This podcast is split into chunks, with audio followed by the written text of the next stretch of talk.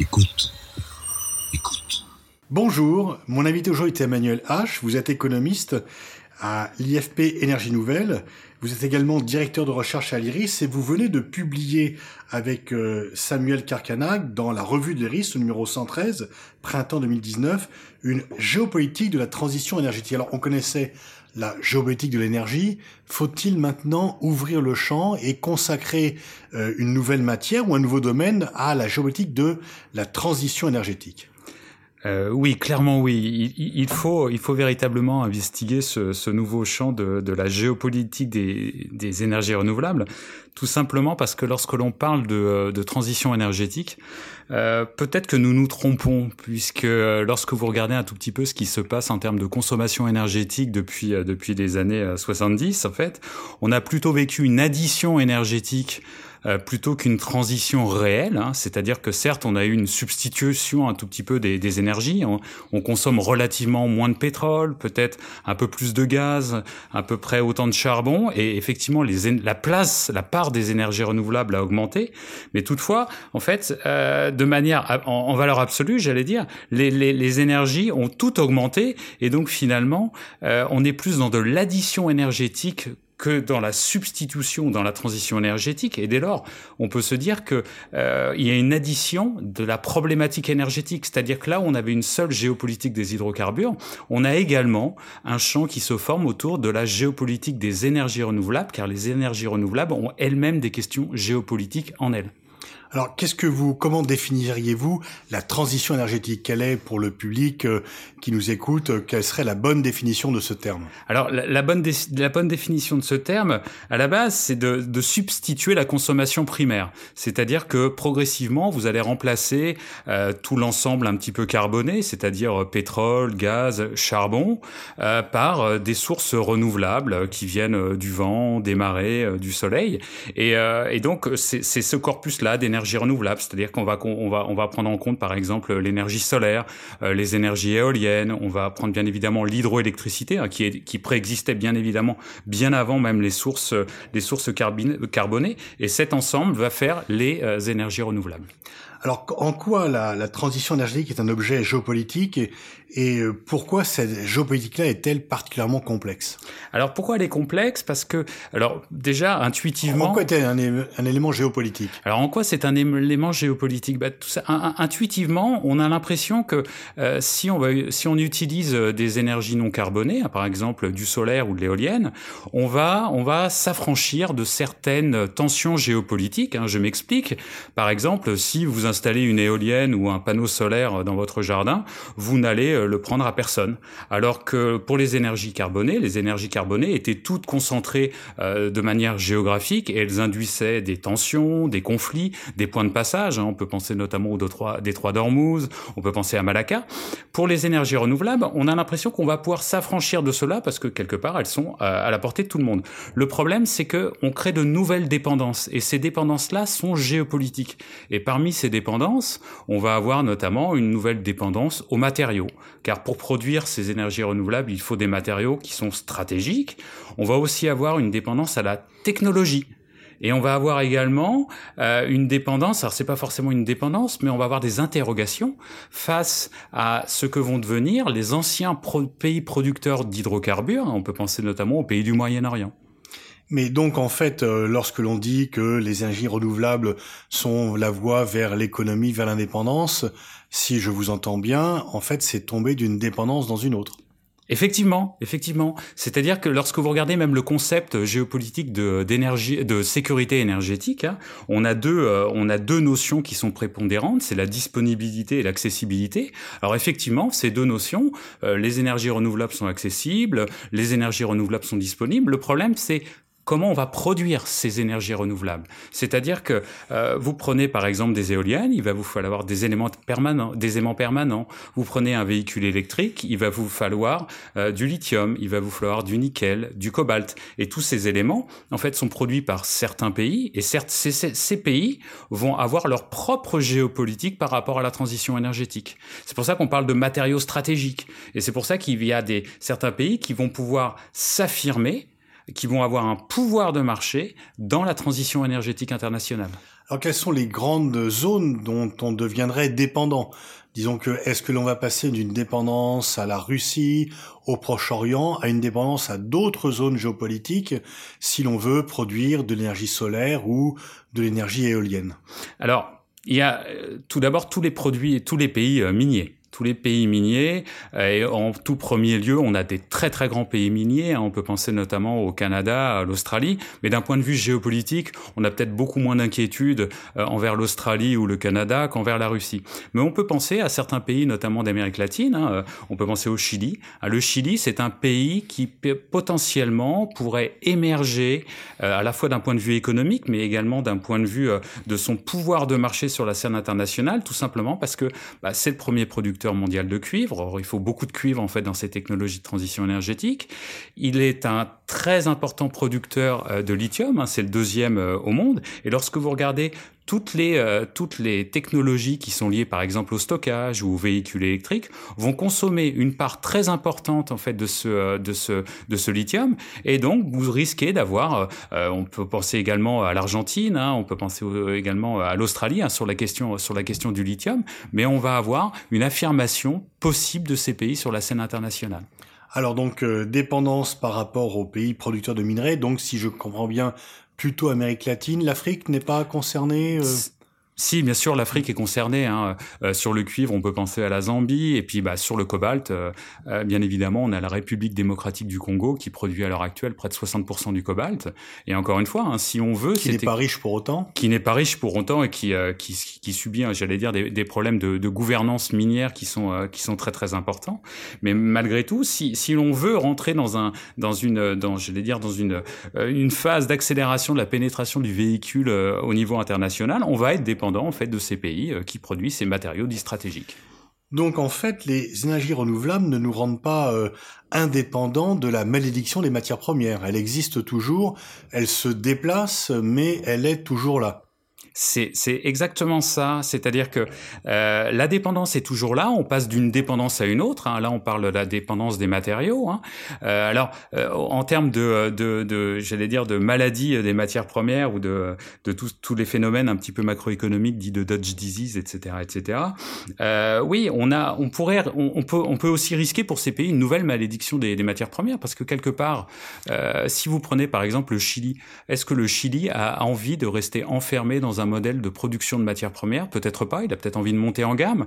Donc il y a un double phénomène, c'est-à-dire que ces pays pourraient être des gagnants de la transition, mais ils pourraient également rester, j'allais dire, dans un modèle de producteur de matières premières, alors que euh, des programmes de R&D ont été mis en place dans ces pays. Et finalement, est-ce qu'on va pas euh, les, comment dire les, garder euh, comme producteurs de matières premières en fait dans cette transition internationale? Donc c'est assez ambigu au final le, comment dire les conséquences pour ces pays.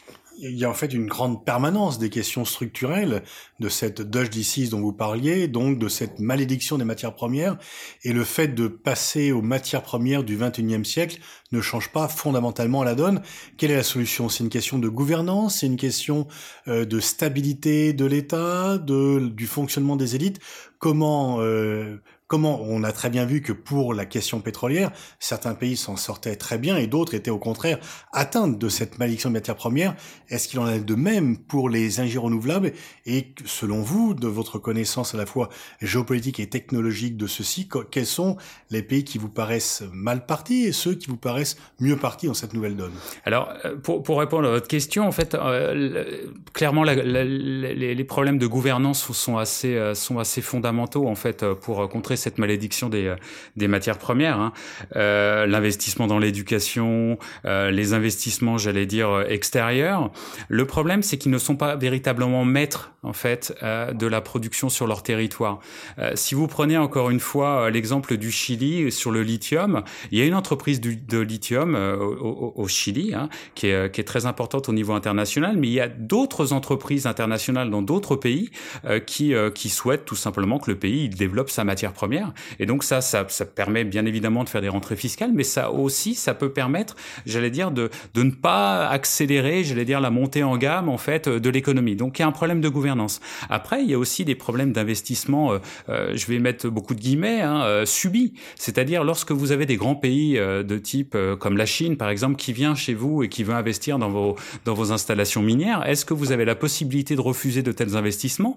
Donc quelque part, on, on a une on a une comment dire, on a une Chine qui provoque peut-être aussi une forme de primarisation de ses économies à, travers à travers les investissements dans les mines. Euh, on avait déjà vécu ce, ce type de problème aussi aussi dans l'agriculture. Ça, c'est d'un point de vue des producteurs. Mais en tant que consommateur aussi de technologie, nous euh, qui consommons les, les, technologies renouvelables dans les pays du Nord, on peut s'interroger sur notre propre modèle de développement, c'est-à-dire est-ce que nous allons continuer à toujours consommer de la technologie et à ne pas rentrer en fait dans l'ère de la sobriété qui ferait que ces pays auraient bien évidemment pourraient continuer à produire des matières premières, mais pourraient aussi faire autre chose euh, dans leurs économies.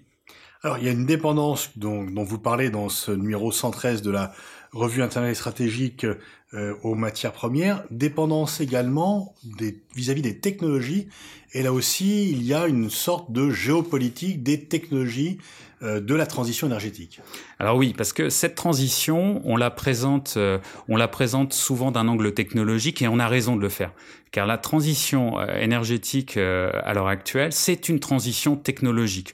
On va passer aux véhicules électriques, on va passer, même si on connaît ces technologies depuis longtemps, mais on veut, on veut, on veut une accélération de ces technologies en fait dans le mix énergétique mondial. Et pour produire ces technologies, il faut des brevets. Et euh, ce qui est ce qui est très intéressant et ce qui est très alarmant hein, d'un point de vue euh, d'un point de vue géopolitique, c'est qu'à l'heure actuelle, on a quand même une concentration euh, de la euh, R&D et du, des brevets des technologies euh, des énergies renouvelables dans les pays d'Asie. Hein. On a un ensemble, hein, euh, Japon, Corée du Sud et Chine, qui a fait une montée en puissance assez assez importante en fait depuis le milieu des années 2000. Hein. Et à l'heure actuelle, 50% en fait de brevets sont réalisés euh, dans cet ensemble asiatique et on a notamment une dynamique chinoise sur euh, les plus importantes technologies, hein, c'est-à-dire euh, le stockage et le véhicule électrique et notamment les batteries, euh, qui la, la Chine s'affirme de manière de manière assez importante en fait sur euh, sur euh, sur ces questions. Et les concurrents américains, russes, européens sont loin derrière, sont relégués dans des rangs très inférieurs? Ah non, non, non, non, non. Les, les, en fait, il faut, il y a, il y a, il y a deux, euh, il y a deux types de pays. Hein. Si vous prenez par exemple l'Europe et les États-Unis, l'Europe et les États-Unis, et notamment les États-Unis, sont des très très gros producteurs de brevets. Hein. Ce sont encore eux qui dominent. Mais en dynamique, on a un rattrapage très important euh, de l'Asie et notamment de la Chine. La Russie, elle est, elle est, elle se positionne, euh, elle, elle est, elle est à un niveau assez, assez moyen en termes de, de brevets de transition énergétique. Hein son, son mix énergétique est encore carboné, et c'est un pays qui n'est pas complètement encore rentré dans la transition énergétique. Alors on parle beaucoup des terres rares, est-ce que vous pourriez définir ce terme et qu'est-ce qu'il cache? Est-ce quelle est la géopolitique des terres rares dont on parle de plus en plus dans la littérature stratégique? Alors, les, les terres rares, c'est une liste de 16 ou 17 euh, éléments euh, de, du tableau de Mendeleïev. Euh, et ces éléments, si vous regardez un petit peu leurs utilisations, elles sont utilisées dans toutes les technologies, euh, comment dire, euh, renouvelables, hein, que, que, que, l'on parle du stockage, que l'on parle euh, des aimants permanents. Et ce sont des, ce sont des éléments en fait qui ont des propriétés qui permettent, j'allais dire, d'accélérer, euh, d'accélérer euh, la, la transition énergétique, et, même qui permettent d'accélérer la transition entre le digital et l'énergie. Et c'est pour ça que ce, ces terres sont très importantes. Alors, euh, que dire sur sur cette géopolitique? On a un acteur qui est euh, dominant, hein, quasiment en monopole en termes de production, c'est la Chine. La Chine produit entre, alors ça, dépend des années, mais entre 86 et 95% des terres rares au niveau mondial. Mais lorsque vous regardez au niveau des réserves, et là c'est beaucoup plus intéressant, euh, il y a un ensemble en fait Russie, Chine et également États-Unis en fait qui a euh, a 60-70 des réserves. Ça veut dire quoi? C'est-à-dire que la Chine, elle domine le marché des terres rares parce qu'on l'a laissé aussi dominer les terres rares, c'est-à-dire que euh, ce qui veut regarder ce qui s'est passé en Europe ou aux États-Unis, on a potentiellement fermé en fait tout le potentiel euh, de comment dire de, de raffinage de terres rares dans les années 80-90. Hein. En France, par exemple, on avait la dernière entreprise européenne qui raffinait des terres rares près de La Rochelle. Il y a une partie de son activité qui a été délocalisée, mais on a une géopolitique tout simplement parce que la Chine, elle sait qu'elle a maintenant le monopole sur les terres rares. Hein. Elle avait euh, dans les années 2010-2011 mis un embargo sur les terres rares, ce qui avait provoqué en fait une réaction assez importante, notamment du Japon, qui a découvert qui a découvert qu'il était euh, dépendant de la Chine en fait pour ses métaux euh, pour ses métaux stratégiques. Alors une compétition très forte sur certains matériaux stratégiques, comme par exemple le lithium. Hmm. Alors oui, il y a une compétition tout simplement sur le lithium, euh, parce que le lithium, c'est typiquement le un des matériaux de la transition énergétique. Il a deux usages principaux, hein, c'est le stockage euh, et, euh, et, bien évidemment son utilisation dans les batteries, et plus précisément dans les batteries de véhicules électriques. Alors pourquoi ce, métal est devenu géopolitique? Alors il y, a, plusieurs niveaux. Il y a déjà une, une, une géopolitique, j'allais dire, qui est située au niveau des pays. À l'heure actuelle, si on exclut le premier producteur mondial qui est l'Australie, on a euh, on a ce qu'on appelle un triangle du lithium hein, qui rassemble la Bolivie, l'Argentine et le Chili, où on a environ 60% des réserves mondiales de lithium, et on a euh, des stratégies de production qui sont complètement différenciées euh, entre ces pays. Hein. L'Argentine, par exemple, ouvre largement avec le président Macri en fait son, son territoire aux investisseurs étrangers. Le Chili essaye de contrôler euh, la production de lithium et la Bolivie, hein, que l'on cite partout lorsqu'on parle du lithium, en fait ne produit pas de lithium. Elle a des réserves, mais elle ne produit pas de lithium. Et donc, le futur marché du lithium, en fait, il va s'organiser euh, autour de bah, comment ces stratégies nationales vont évoluer autour du temps. Ça, c'est la composante pays. Euh, on, on a une composante entreprise également. Pourquoi? Parce qu'à l'heure actuelle, il y a cinq entreprises qui contrôlent 90% du marché mondial du lithium. Et sur ces cinq entreprises, il y en a deux qui sont chinoises et qui sont nées dans les années 2000 et plus précisément entre 2008 et 2010. C'est-à-dire que on a un risque de pouvoir de marché à la fois au niveau des entreprises, mais également au niveau euh, des, euh, des stratégies nationales. Et le troisième point qui est très intéressant d'un point de vue euh, euh géopolitique, c'est que ces, ces productions de métaux risquent eux-mêmes elles-mêmes d'être contraintes par, euh, j'allais dire, euh, quelque chose de plus environnemental, c'est-à-dire notamment la contrainte aquifère, c'est-à-dire pour produire ce lithium, il faut beaucoup d'eau.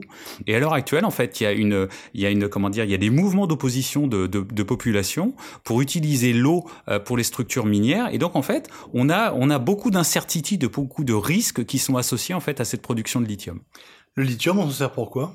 Bon, on s'en sert, on en a un peu partout, hein, dans, dans, nos téléphones portables, euh, dans euh, nos batteries de véhicules, on en a aussi dans l'air conditionné, on en a... Euh, il, y a il, y a un pic pour le lithium, qu'on a parlé d'un pic pétrolier, est-ce qu'il y a euh, euh, une crainte d'un épuisement des ressources de lithium? Alors nous, on a fait, on a fait quelques travaux dessus euh, à l'horizon 2050, euh, dans un scénario 2 degrés, c'est-à-dire que on va, on, on essaie de, de, de, comment dire, de respecter la, la, contrainte climatique avec beaucoup de véhicules électriques. On utilise environ 50% du lithium au niveau mondial, c'est-à-dire que géologiquement, il n'y a pas de crainte de pénurie de lithium. Et pour le cobalt? Alors pour le cobalt, c'est un peu, c'est un peu, c'est un sert peu. à quoi? Alors le, cobalt, on le trouve aussi dans les véhicules, euh, dans les véhicules, les batteries de véhicules électriques. Hein. Alors le, le cobalt, c'est une géopolitique particulière parce que vous avez, euh, vous avez euh, 60% qui est localisé en République démocratique du Congo en termes de production. Euh, par contre, lorsque vous passez à la phase de d'affinage hein, du lithium, c'est-à-dire le, le, le, stade d'après, c'est-à-dire que vous concentrez votre votre votre minerai, là toutes les, enfin la moitié des opérations en fait se font en Chine. C'est-à-dire que encore une fois en fait la géopolitique des minerais elle est intéressante parce que on peut se situer au niveau de la production mais on peut se situer au niveau du raffinage des minerais. Et là l'acteur principal c'est la Chine. Alors est-ce que les, les pays qui sont producteurs de pétrole, d'hydrocarbures ont anticipé cette transition énergétique? Est-ce qu'ils investissent? Est-ce qu'ils préparent leur propre avenir?